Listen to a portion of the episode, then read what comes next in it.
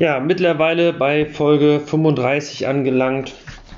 Wir sind immer noch kurz vor Weihnachten, auch wenn ihr die Folge vielleicht erst nach Weihnachten hören werdet, wegen der verzögerten ähm, ja, Veröffentlichung. Ähm, ja, heute möchte ich gerne etwas sagen zu so aktuellen Erfahrungen, die ich mit dem Finanzamt gemacht habe in den letzten Monaten oder die ich vielleicht auch schon früher mal gemacht habe und die sich bis heute auch fortsetzen. Ähm, ja, ich werde mal auf das eine oder andere Thema eingehen aus Sicht äh, eines äh, Vermieters, äh, was da so aktuell immer wieder zu Problemen führt. Ähm, ja, das Ganze ist nicht abschließend. Ähm, das ist das, was mir jetzt mal gerade so eingefallen ist, aber da gibt es diverse andere Themen, über die man sprechen kann. Aber ich habe ja auch immer nicht so viel Zeit für meinen Podcast. Ähm, in, in, Im Zusammenhang mit der Länge, darum glaube ich, sind die Themen hier erstmal ausreichend. Da kann man ja auch nochmal eine zweite Folge zu machen. Ja, welche Themen sehe ich jetzt eigentlich aktuell immer wieder? Also das Thema Aufteilung rund um Boden und Gebäude. Ich habe dazu ja eine eigene Folge gemacht. Ähm, ich habe da jetzt auch mal auf einem ähm, Stammtisch zu ja, referiert ist jetzt ein bisschen übertrieben. Ich habe da ein bisschen meine Meinung gesagt ähm, zu dem Tool, was da verwendet wird. Ähm, da ist es halt immer wieder so, dass, ähm, dass das Finanzamt da eine andere, Auf, äh, eine andere Meinung vertritt. Gerade immer dann, wenn ihr es äh, vielleicht im Notarvertrag vergessen habt, ähm, entsprechend selber aufzuteilen. Aber auch, ähm, es gibt ja auch manchmal Verkäufer, die wollen das einfach nicht und da, da will man sich natürlich den Deal nicht durch die Lappen gehen lassen. Dann ähm, der Verkäufer hat gewisse Ängste, warum auch immer. Ähm, vielleicht hat der Notar auch Ängste, will es nicht reinschreiben, dann kommt es nicht zu der Aufteilung, dann hat man hinterher halt das Tool an der Backe und das Tool sehen halt die Finanzverwaltung oftmals anders als ihr vielleicht, gerade weil es auch so angreifbar ist. Also dieses Thema sehen wir in Betriebs, äh, Betriebsführung sei schon, in Steuererklärungen ähm, immer wieder und ähm, ja, das ist halt also das erste Thema, wo ich sage, okay, damit muss man, darauf muss man sich einstellen, wenn man aktuell mit dem Finanzamt zu tun hat. Auch das Thema Fahrkosten ähm, sieht man relativ oft. Ähm, Warum sieht man das? Na, wenn ihr da eure Kilometer ansetzt mit 30 Cent, dann seid ihr eigentlich relativ safe. Ähm, dann äh, nehmen viele einen erhöhten Wert. Ähm, das kann mehrere Gründe haben. Entweder ihr, ihr nehmt halt diese ähm, allgemein mittlerweile äh, publik gemachte ADAC-Liste oder ADAC-Werte, die natürlich relativ hoch sind. Da kann ich euch schon mal die Erfahrung geben oder meine eigene Erfahrung geben. Ähm, bei mir ist das ähm, Finanzamt da sehr rigoros gewesen ähm, und äh, will diese ADAC-Sätze nicht anerkennen. Ähm, ich habe gehört, dass es Fälle gibt, wo das Finanzamt das anerkennt. Da stellt sich natürlich immer die Frage, warum erkennen Sie es an? Weil Sie es im Zweifel aus der Masse eurer Unterlagen gar nicht erkennen oder weil, weil ihr so transparent seid, dass sie es zwar sehen, aber dann halt als, als richtig werten. Ja, nur weil das Finanzamt das anerkennt, heißt es noch lange nicht, dass sie ihnen auch bewusst ist, was sie da anerkennen.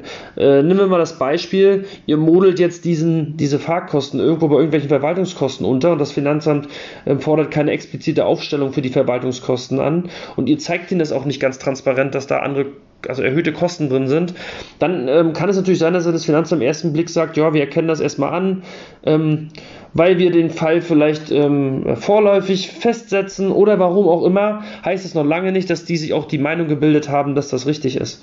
Ähm, gerade wenn es dann vielleicht später nochmal äh, dazu kommt, dass der Fall vom Finanzamt wieder aufgemacht wird, ähm, dann sucht das Finanzamt oftmals natürlich einen Grund, wie sie euren Fall wieder aufmachen können. Ich habe da ja mal eine eigene Folge zu gemacht, ähm, wie das Finanzamt eigentlich an alte Fälle wieder rankommt. Ähm, also sprich, sind sie bestandskräftig oder nicht? Gibt es irgendwelche Änderungsvorschriften aus der Abgabenordnung? Ähm, die es dem Finanzamt ermöglichen, die Fälle auch rückwirkend nochmal aufzumachen und auch noch Steuern nachzufordern. Ähm, da würden sie wahrscheinlich immer versuchen, um die Ecke zu kommen und sagen, naja, wenn ihr vorher nicht transparent wart, dann ähm, können wir hinterher auch mit der, mit der Keule kommen und sagen, ähm, das kann, wussten wir ja gar nicht, dass ihr da die ADAC-Werte ansetzt. Ähm, also da seid vorsichtig. Meine Empfehlung ist eigentlich, ähm, macht eine Übersicht fürs Finanzamt, äh, kommuniziert offen im Rahmen zum Beispiel einer Excel-Liste, dass ihr mit einem erhöhten Wert, also mehr als 30 Cent arbeitet. Ähm, mehr aber auch nicht, das sollte dann auch mit der Transparenz reichen. Wenn die dann später kommen und sagen, das haben wir ja gar nicht gesehen, so, das war ja gar nicht auffällig, dann könnt ihr immer noch sagen, das war aber sehr, sehr transparent. Ich habe doch angegeben, dass ich jeden Kilometer mit 70 Cent statt mit 30 berechne. Da hätte die Frage dann im Rahmen der laufenden Besteuerungsverfahren kommen müssen. Ist das nicht der Fall, glaube ich, haben Sie auch Schwierigkeiten, hinterher eine Änderungsvorschrift zu kriegen. Außer der Fall ist natürlich per se offen, weil er zum Beispiel unter dem Vorbehalt der Nachprüfung ist. Ähm, also Fahrkosten ist ein Thema. Ähm, Ihr könnt ja auch einen Wert da in der Mitte finden, ähm, sprich die tatsächlichen Kosten werden im Zweifel oftmals genau zwischen den 30 Cent und den Werten des ADACs liegen. Zumindest ist das meine Erfahrung.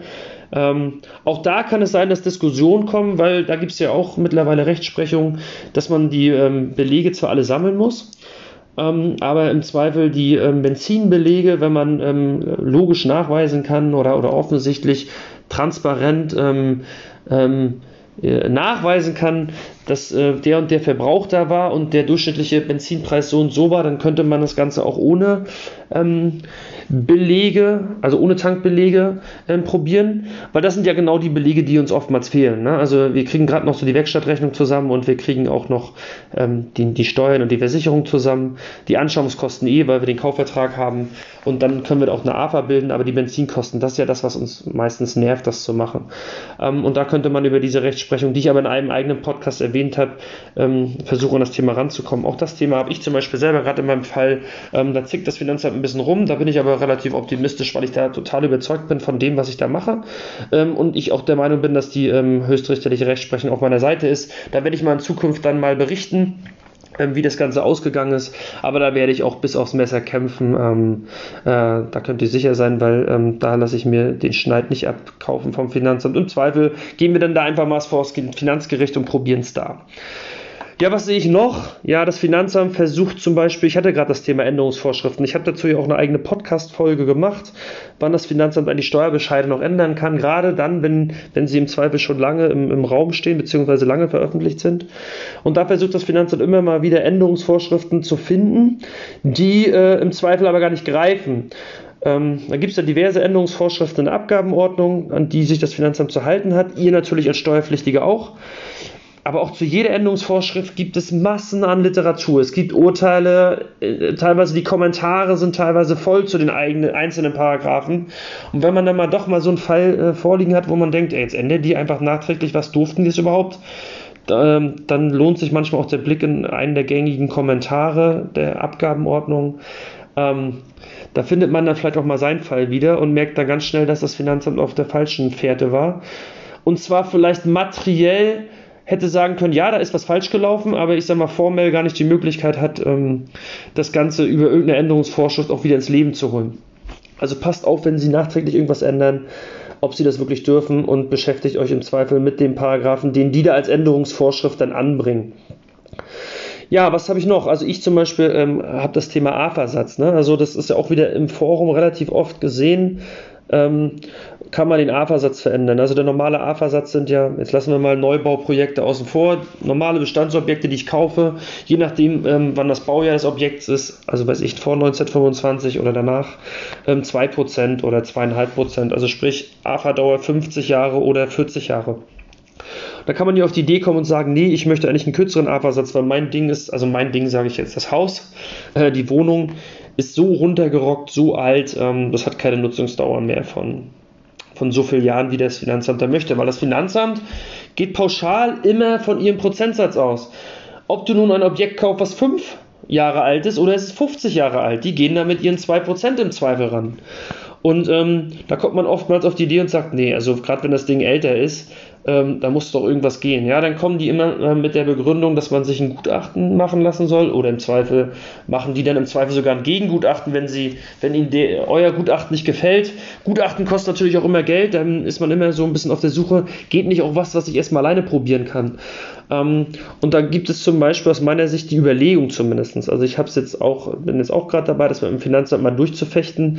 Da muss man mal gucken, äh, wie, wo wir da am Ende rauskommen, ähm, ob wir das mit dem Finanzamt im Rahmen des ähm, Rechtsbehelfsverfahrens geregelt kriegen oder vielleicht auch beim Finanzgericht landen müssen. Da schauen wir mal, was jetzt so an Gegenargumenten kommt. Aber ähm, es gibt ja unser schönes Excel-Tool, mit dem wir eigentlich Grund und Boden und Gebäude aufteilen. Also da machen wir eigentlich grundsätzlich erstmal die Aufteilung, wie viel von dem Kaufpreis ist Grund und Boden, wie viel das Gebäude. Dafür ist das ja da. Aber dieses Tool selber arbeitet ja auch im Zweifel ähm, mit einer Nutzungsdauer. Also sprich, da wird ja auf der auf der zweiten Seite machen wir ja diverse Ein, äh, Eingaben, die sich am Ende ähm, auf, die, auf, das, äh, auf ein Baujahr oder ein fiktives Baujahr beziehen. Also sprich, ihr gebt ein normales Baujahr ein, 1950, und jetzt tragt ihr hinten ein, die und die und die Verbesserung hattet ihr und ähm, dadurch rutscht das Baujahr jetzt, weiß ich, von 1950 auf 1970 oder 1980, ist ja auch egal. Dann kann man natürlich auf die Idee kommen und sagen, ja, dann lass uns doch einfach mal mit diesem Baujahr hier argumentieren. Das ist doch das Excel-Tool der Finanzverwaltung. Ja, und wenn die uns schon bei der AFA ähm, im Zweifel, also bei der Bemessungsgrundlage der AFA, berumsen wollen mit ihrem Tool. Ja? Dieses Tool wurde ja jetzt gerade wieder höchstrichterlich zerrissen. Auch dazu habe ich eine eigene ich habe ja allgemein eine eigene Folge zum Aufteilung Grund und Boden, aber in einer späteren Folge, wo ich über die aktuellen Steueränderungen rede, rede ich auch nochmal explizit über dieses Tool. Ja, aber wie gesagt, dieses Urteil hat das Finanzamt nochmal zerrissen und gesagt, dass ähm, dieses Tool eigentlich Mist ist, mal so ganz vereinfacht gesagt. Ähm, aber wenn Sie schon mit diesem Tool rechnen wollen, dann kann man ja im Zweifel auch mal gucken, ob man das nicht für sich nutzt hinsichtlich ähm, ähm, der Lebensdauer eines Objektes. Ja, also wie gesagt, sie benutzen das ja da auch gegen uns, indem sie sagen, dein Objekt ist total alt, den Kaufpreis, den du zahlst, der ist definitiv aufgrund dieses alten Objektes definitiv äh, begründet, hauptsächlich durch den Grund und Boden. Ja, also sie sagen, hoher Anteil Grund und Boden, weil fürs Gebäude hast du ja nicht mehr viel bezahlt, ist ja alt. Ja, dann würde ich aber auch sagen, ey, wenn das dein Tool sagt ja, dann müssen wir das Tool aber auch vielleicht mal zu meinen Gunsten nehmen und sagen, wenn ich schon ein altes Objekt habe, dann kann das ja im Zweifel auch nicht mehr 50 Jahre abgeschrieben werden. Ja? Und da kann man vielleicht mal probieren, ob man nicht vielleicht dieses Tool nutzt, ähm, um da im A-Versatz was zu machen. Wenn ihr das, wenn das einer macht, wäre es total schön, wenn ich mal, mal eure Erfahrung da hören könnte. Wer das mal probiert, ähm, ich kann das ja, wie gesagt, äh, nicht, dadurch, dass ich aktuell keine Mandate in, in, in meiner Selbstständigkeit betreue, ähm, kann ich das halt, wie gesagt, nur bei mir selber probieren.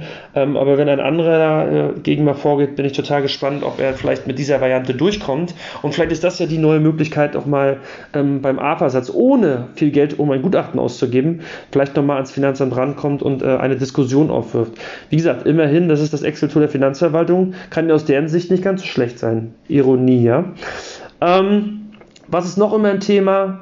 Ähm, ja, ich habe leider in der Vergangenheit öfter mal gesehen, dass Leute einfach die, die Hausgeldzahlung die sie monatlich haben, als Aufwand ansetzen und ähm, die Rücklagenentwicklung sich überhaupt nicht bei ihnen auswirkt. Also die Zuführung der Rücklage ist ja Teil des Hausgeldes und das setzen sie fort in dem Zeitpunkt an, wo, ähm, wo es gezahlt wird und setzen es dann in dem Fall auch als Währungskosten an. Und ähm, wenn dann irgendwann mal Hausgeld tatsächlich verbraucht wird, setzen sie natürlich logischerweise nicht an. Das heißt, sie machen da so eine Art Verschiebung. Ähm, das könnte zu Problemen im Finanzamt führen. Ähm, gerade so in Zeiten, wo ich relativ hohe Zuführungen habe, aber keinen Verbrauch ähm, und das Finanzamt es hinterher vielleicht mitkriegt, kann das schon mal sein, dass das mir mein Ergebnis total zerschießt und ich auf einmal eine höhere Steuernachzahlung habe. Ich habe in letzter Zeit aber auch die Erfahrung gemacht, dass dem Finanzamt das teilweise gar nicht auffällt. Ähm, aber wenn es dann auffällt, beziehungsweise da auch mal ein pfiffiger Beamter sitzt, der sowas sieht, dann könnte das im Zweifel ein Problem werden. Was ich auch immer wieder sehe, ist das Thema Arbeitszimmer. Ja, das Thema Arbeitszimmer können wir als Vermieter ja auch haben. Ähm, passt bitte beim Arbeitszimmer auf, da kommen immer mal wieder Anfragen vom Finanzamt, sprich, die wollen vielleicht von euch ein paar Fotos sehen. Also die wollen eigentlich den Nachweis haben, wird das Zimmer wirklich als Arbeitszimmer verwendet. Das heißt, ähm, ihr solltet das auch jederzeit dokumentieren können, im Zweifel durch den Grundriss, durch Fotos. Ne, wie gesagt, da, da müsst ihr immer mal wieder aufpassen, gerade wenn ihr das Arbeitszimmer das erste Mal geltend macht, gerade als Vermieter, ja, also wenn ihr jetzt zum Beispiel das Arbeitszimmer geltend macht und ihr vermietet eine einzige Wohnung und sagt, dafür braucht ihr euer Arbeitszimmer und jetzt macht das Arbeitszimmer noch 30% eurer Wohnung aus also da müsst ihr mit blöden Fragen rechnen, wahrscheinlich auch zu Recht. Ähm, da braucht ihr dann entsprechend ähm, Argumentationsansätze. Äh, wir unterstellen mal, dass das ja auch wirklich als Arbeitszimmer genutzt wird. Ne? Ich unterstelle jetzt ja keinem, dass er das nur per nur, nur, nur Alibi-mäßig hat, aber auch da bitte aufpassen. Ähm, auf die Fragen seid bitte gespannt äh, oder seid äh, auf die Fragen gefasst. Die, die werden definitiv kommen, wenn es ums Arbeitszimmer geht. Dann das Thema, was muss ich eigentlich im ersten Jahr alles an Unterlagen einreichen? Das war, glaube ich, auch gestern Thema der Community. Ähm, grundsätzlich müsst ihr ja gar nichts mehr einreichen. Ne? Die neue Rechtslage ist so, dass wir es erstmal ohne Belege beim Finanzamt probieren. Da das Finanzamt aber im Erstjahr, also wenn ihr ein neues Objekt dazu kriegt, ob es das erste ist oder weiß ich euer zehntes, aber für das Objekt selber ist es das Erstjahr. Da wollen die immer Sachen sehen, wie Mietvertrag, Darlehensverträge, ähm, Notarvertrag und natürlich auch die Ermittlung der Anschaffungskosten. Meine Empfehlung, und das habe ich auch zumindest bei ein, zwei Kandidaten in der Community gelesen, das fand ich auch ganz gut, ist, reicht lieber ein bisschen mehr da ein am Anfang. Ja? Also ihr müsst euch natürlich nicht gleich nackig machen bei der Aufteilung Grund und Boden und Gebäude. Ne? Die, äh, ob man da jetzt gleich die Übersicht mit einreicht, äh, das bezweifle, also das würde ich jetzt nicht machen. Ich würde zwar äh, meine Excel-Liste einreichen, ähm, wie ich auf die AFA komme und auch den Prozentsatz nennen, aber den, den Prozentsatz, was jetzt Grund und Boden, was Gebäude ist, den würde ich definitiv ähm, erstmal nur nennen und vielleicht darauf verweisen, dass es eine extra Aufteilung gibt. Ähm, entweder die aus dem Notarvertrag, ne, dann, dann sieht das das Finanzamt auch, weil den Notarvertrag haben sie ja. Wenn ihr das tatsächlich mit dem Excel-Tour gemacht habt ähm, und ihr habt das Excel-Tool genau so genommen, wie das Finanzamt das wollte, dann könnt ihr das Excel-Tool auch mit dahinter hängen. Wenn ihr aber jetzt zum Beispiel sagt, ihr habt das Excel-Tool noch ein bisschen angepasst, weil das Excel-Tool an ein, zwei Punkten einfach nicht sachgerecht ist, zum Beispiel beim Bodenrichtwert oder bei irgendwelchen Abschlägen wegen schlechter Lage oder äh, bei den Quadratmetern oder was auch immer. Ähm, dann schreibt im Zweifel auf eure Excel-Liste äh, für, die, ähm, für die Anschaffungskosten und für die AFA-Berechnung vielleicht den Prozentsatz hin, äh, laut Excel-Tool der Finanzverwaltung, aber das Excel-Tool selber gibt ihr noch nicht ab. Da könnt ihr im zweiten Schritt, wenn die Frage kommt, immer, das könnt ihr immer noch abgeben. Ja, aber sonst sind so die Klassiker, die ich abgebe: Mietvertrag, Darlehensvertrag. Ähm, Notarvertrag, also sprich der Kaufvertrag und die äh, Anschaffungskostenberechnung weil die werden eh angefordert. Und ähm, bei allen anderen bin ich ein bisschen vorsichtig, also, oder ein bisschen vorsichtig, hört sich jetzt falsch an, da bin ich ein bisschen zurückhaltend, man muss es auch nicht übertreiben, die Finanzämter wollen ja eigentlich auch die Belege nicht. Ähm, aber denkt bitte daran, alles, wo ihr schon sagt, das könnte vielleicht zu einem Problem führen, reicht es einfach ein. Ja, also zum Beispiel, wenn ihr wisst, ihr, ihr habt die Anlage V ausgefüllt, und die habt ihr vielleicht auch nur sehr grob ausgefüllt. Ja, da kann man ja immer eine Position mehr oder weniger angeben. Gerade wenn man es in Elster macht, kann man ja zig Zeilen noch einfügen oder auch halt gar keine. Auf der Seite 2, wenn es um die ganzen sonstigen Kosten geht, ähm, wenn ihr da ein bisschen oberflächlicher seid, dann macht eine Excel-Liste dazu. Da könntet ihr dann zum Beispiel auch das Thema Fahrkosten, worüber ich gerade gesprochen habe, ein bisschen detaillierter darstellen, dass ihr zum Beispiel den Kilometersatz ansetzt. Aber desto mehr ihr diesbezüglich euch Transparenz das abgebt, desto weniger Fragen werden beim Finanzbeamten auftreten. Ja? Und ähm, ich glaube, also ich habe ja selber mal im Finanzamt gearbeitet und, und weiß, glaube ich, zumindest noch, wie ein, zwei Finanzbeamte ticken. Ähm, und ich weiß natürlich auch selber, wie ich sehen würde, wenn der Finanzbeamte eine Frage hat, ja, die insgesamt bei eurer Steuererklärung auftaucht, die aber vielleicht nicht so wirklich wichtig ist, ja, ist jetzt keine existenzielle Frage, dann wird er sich vielleicht sagen, ach komm, passt schon, die eine Frage spare ich mir. Hat er aber 10, 20 Fragen, ja, dann sagt er sich, okay, wenn ich jetzt eh ein Schreiben an den Steuerpflichtigen rausschicke, dann äh, kann ich auch alle Fragen auflisten. Selbst die, die ich vielleicht sonst, wenn ich nur ganz wenig Fragen gehabt hätte, hinten runterfallen lassen hätte, die, äh, die führe ich jetzt mal auf. Ja, okay, wir müssen jetzt natürlich keine Angst haben, ne? wenn ihr jetzt ähm, vom Finanzamt Fragen kriegt, heißt ja nicht, dass ihr gleich alle zittern müsst, weil die was, das Böseste von euch wollen oder euch Steuerhinterziehung äh, unterstellen. So ist es natürlich nicht. Aber ähm, wenn ihr Fragen kriegt, zieht das natürlich auch immer das Verfahren. Ja, also sprich, dann kommt erstmal das Schreiben, dann müsst ihr darauf antworten, dann äh, geht es beim Finanzamt ein dann wird der Finanzbeamte aber eure Schreiben vielleicht nicht am nächsten Tag bearbeiten, sondern dann liegt das wieder auf einem neuen Stapel und das zieht sich nach hinten. Und gerade wenn ihr eine höhere Erstattung erwartet, also sprich Liquidität, mit der ihr eigentlich wieder investieren wollt, dann ist es manchmal ärgerlich. Und um diesen Prozess abzukürzen, versucht lieber ein oder zwei Belege mehr mit hinzugeben. Natürlich immer nur die Belege, die sie eh anfordern werden. Oder die Belege, die eh zu Fragen führen, bei euch vielleicht schon zu Fragen führen, könnt ihr davon ausgehen, führen die bei denen vielleicht auch zu Fragen. Gebt die einfach mit ab. Und was ich euch zum Beispiel gar nicht empfehlen kann, ist, dass ihr sagt, ach komm, ich habe den Beleg jetzt nicht, ich gebe das ab und dann kann ich ja hinterher einen Einspruch einlegen und dann reiche ich die Belege nach. Äh, das ist aus meiner Sicht immer der Super-GAU, weil dann ist zwar euer Fall erstmal durch und ihr habt vielleicht auch schon mal eure Erstattung und jetzt kommt ihr mit, ein, mit dem Einspruch und jetzt legt ihr noch die und die und die Belege nach.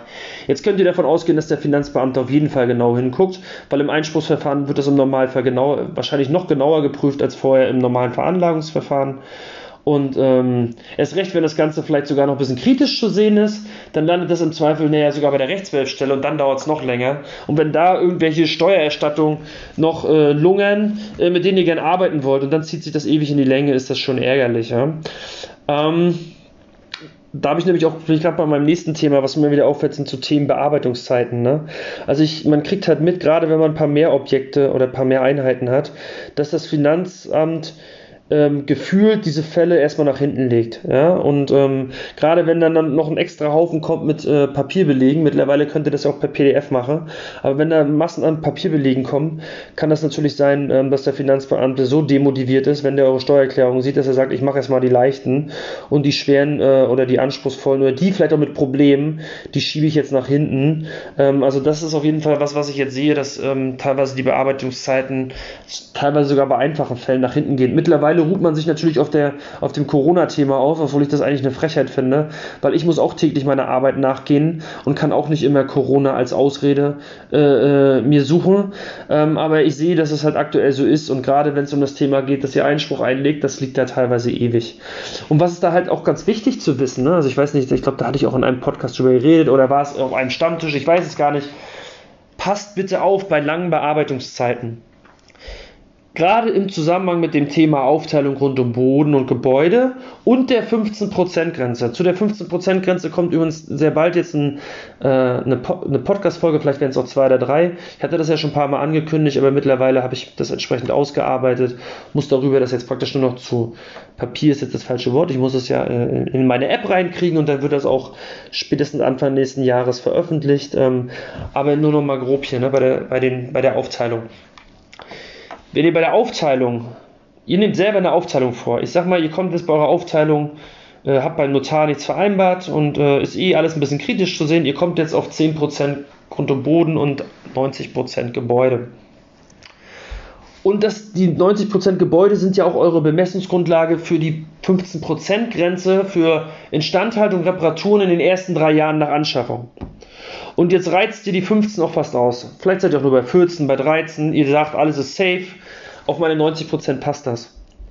Und ihr gebt auch ordentlich aus und ähm, ihr, jetzt wird auf einmal das Thema Aufteilung Grund- und Bodengebäude ein Thema beim Finanzamt.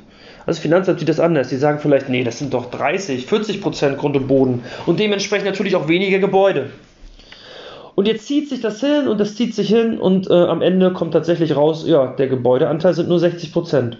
Grund und Boden sind äh, 40 jetzt reißt sie natürlich nachträglich dadurch, also kriegt ihr eine andere Grenze bei der 15% Grenze, weil ihr jetzt ja nur noch die 15% auf die, ähm, auf die 60% Gebäudeanteil berechnet.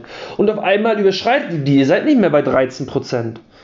Ja, ihr seid auf einmal bei, ich weiß jetzt nicht, ich habe es jetzt nicht nachgerechnet, bei 25%. Ja, und das kommt aber eigentlich nur hoch, weil diese, dieses, dieses Verfahren beim Finanzamt ewig gedauert hat und das führt dazu, dass ihr auf einmal gar nicht mehr reagieren könnt. Ja, vielleicht habt ihr vielleicht, am Anfang hättet ihr noch reagieren können, hätte das Finanzamt sich vielleicht schnell geäußert, hätte gesagt, nein, wir sehen da 60 Prozent, ja, dann geht das Ganze jetzt ins Einspruchsverfahren, ihr verliert das vielleicht auch und ihr habt vielleicht schon nach, nach einem Jahr, anderthalb, zwei Jahren habt ihr die Entscheidung.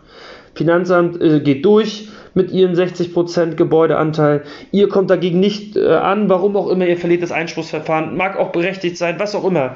Aber dann habt ihr wenigstens noch die Möglichkeit zu sagen, ähm, ich bin ja immer noch in den drei Jahren, mit der 15%-Grenze, ich kann reagieren. Das heißt, ich mache jetzt irgendeine Investition nicht. Ja, aber wenn sich das Verfahren so weit nach hinten zieht und ihr sagt, ach, das wird schon gut gehen und äh, nehmt jetzt die 15% gut in Anspruch, natürlich immer auf Grundlage eurer Berechnung vorher 90% Gebäudeanteil und dann geht er hinterher schief. Habt das bitte auf dem Schirm, gerade wenn ihr äh, groß investieren wollt nach Kauf. Ähm, Gerade wenn ihr wisst, beim Grund und Boden und Gebäude bei der Aufteilung gibt es Risikopotenzial, dann passt da bitte auf. Das wollte ich an dieser Stelle einfach nochmal mitgeben. Was sehe ich noch immer? Das Thema Fristverlängerung. Ja? Ähm, mittlerweile haben wir ja Fristen, ähm, 31.07. für die, die keinen Steuerberater haben und mit Steuerberater ähm, 28.02. Ja, früher war das ja mal 31. Also früher war das mal 31.05. Ne, also letzter Maitag, das habt ihr mal vielleicht alle noch im Kopf, das ist mittlerweile 31.07. Und das mit den Steuerberatern, das war früher 31.12., das hat sich auch nochmal zwei Monate nach hinten verschoben auf den 28.02. Ich glaube, für Corona jetzt gibt es sogar nochmal irgendwelche Vergünstigungen auf, ich glaube sogar 31.03. für die Steuerberater und ähm, 31.08. für die, ähm, für die, die keinen Steuerberater haben. Ähm, aber unabhängig davon, oftmals schafft ihr diese Fristen nicht, gerade wenn ihr keinen Steuerberater habt und das selber macht. Ähm, Warum schafft ihr das nicht? Naja, euch fehlt oftmals die Hausgeldabrechnung. Gerade in Zeiten von Corona warten wir da ja alle ewig drauf. Ähm, ich selber habe den Fall ja auch gehabt. Und da muss man halt einen Fristverlängerungsantrag stellen. Ne? Und ähm, die sollen mittlerweile ein bisschen strenger geprüft werden. Damals, als wir noch den 31.05. als Frist hatten, da waren die Finanzämter relativ entspannt. Mittlerweile sind sie da ein bisschen strenger. Ähm, ich kann das zwar noch nicht ganz so bestätigen. Ähm, wenn die Begründung passt, dann werden sie auch jetzt noch entspannt sein, ähm, was ich auch selber bei mir so erlebt habe. Ähm, dann stellt aber bitte trotzdem, stellt den Fristverlängerungsantrag, begründet, dass die Hausgeldabrechnung nicht da ist. Jetzt kommt vielleicht von euch jemand einer mit der Argumentation und sagt, ja, pff, was interessiert mich das Hausgeld? Ähm, die Nachzahlung oder Erstattung des Hausgelds ist doch eh Zu- und Abschlussprinzip und fällt eigentlich ins nächste Steuerjahr. Ja, das mag so sein, aber auf der Hausgeldabrechnung wird auch die Instandhaltungsrücklage entwickelt. Und ähm, das heißt, äh, da werden alle Zugänge vermerkt, aber auch die äh, Abgänge. Und die Abgänge ähm, oder die Entnahmen aus der Entscheidungsrücklage sind natürlich Kosten für euch in der Steuererklärung. Die Zuführungen sind gar nichts für euch. Ja? Ihr müsst also euer Hausgeld, was ihr zahlt, ähm, reduzieren um die Zuführung der Instandhaltungsrücklage. Ihr dürft also nur das Hausgeld abziehen, was gerade nicht die Instandhaltungsrücklage betrifft. Ähm, die Zuführung ist dann nichts, aber dann die tatsächliche Entnahme. Und das weiß ich erst, wenn ich die ähm, Abrechnung für das vergangene Jahr habe. Und um das ordentlich fertig zu machen, müsste ich dann eigentlich auch die äh, Frist verlängern. Ihr könnt natürlich auch die Steuererklärung vorher abgeben und hinterher einen Änderungsantrag stellen ähm, bin ich jetzt kein Freund vor, weil am 33.07. habe ich teilweise den Großteil meiner Hausgeldabrechnung noch nicht und ähm, ich habe das gerne alles ein bisschen sauber und auf einmal. Ähm, normalerweise macht man das beim Fristverlängerungsantrag so, das Finanzamt will den schriftlich haben, also ähm, bei allem anderen zicken sie rum.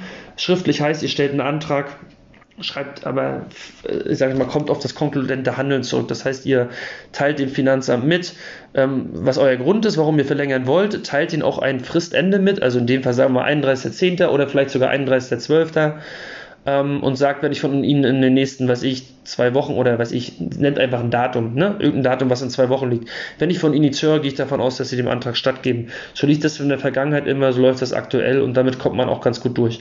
Aber dieses Thema Fristverlängerung äh, sollte man immer auf dem Schirm haben.